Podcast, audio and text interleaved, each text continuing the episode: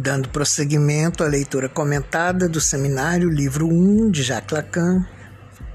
Eu sou Nelson Barroso. Estamos na abertura do seminário, página 11. O superego é uma lei desprovida de sentido, mas que, entretanto, só se sustenta na linguagem. Se eu digo virarás à direita, é para permitir ao outro ajustar a sua linguagem à minha. Penso no que se passa na cabeça dele no momento em que ele, em que ele falo. Esse esforço para chegar a um acordo constitui a comunicação própria à linguagem. Esse tu é tão fundamental que intervém antes da consciência. A censura, por exemplo, que é intencional, age, contudo, antes da consciência. Funciona como vigilância.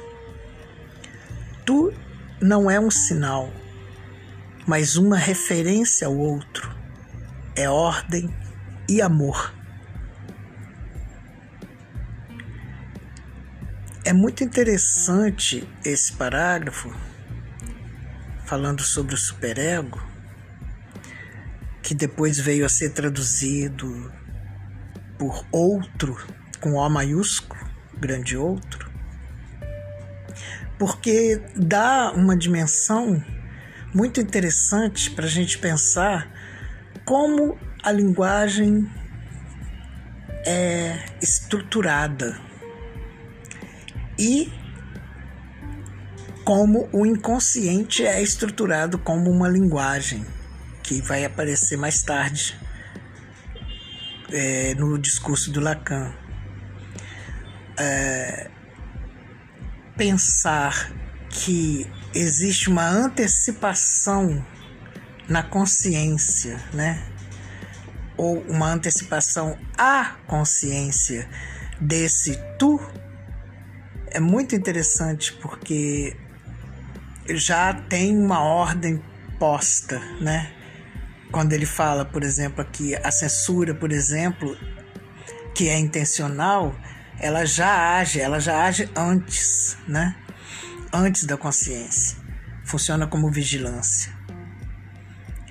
É, vamos guardar um pouco aí essa noção desse funcionamento do superego para a gente depois retomar o seguinte que ele vai falar sobre o ideal do eu.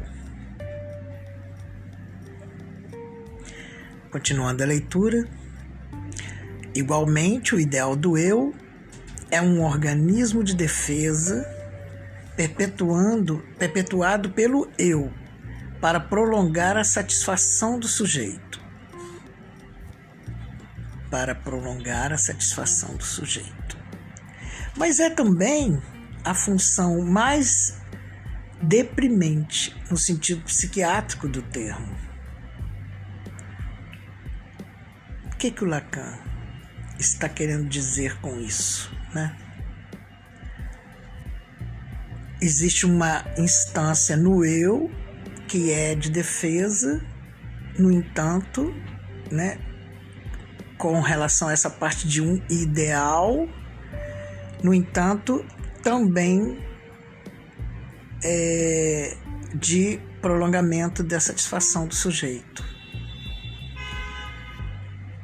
Vamos dar continuidade no próximo episódio a essa questão.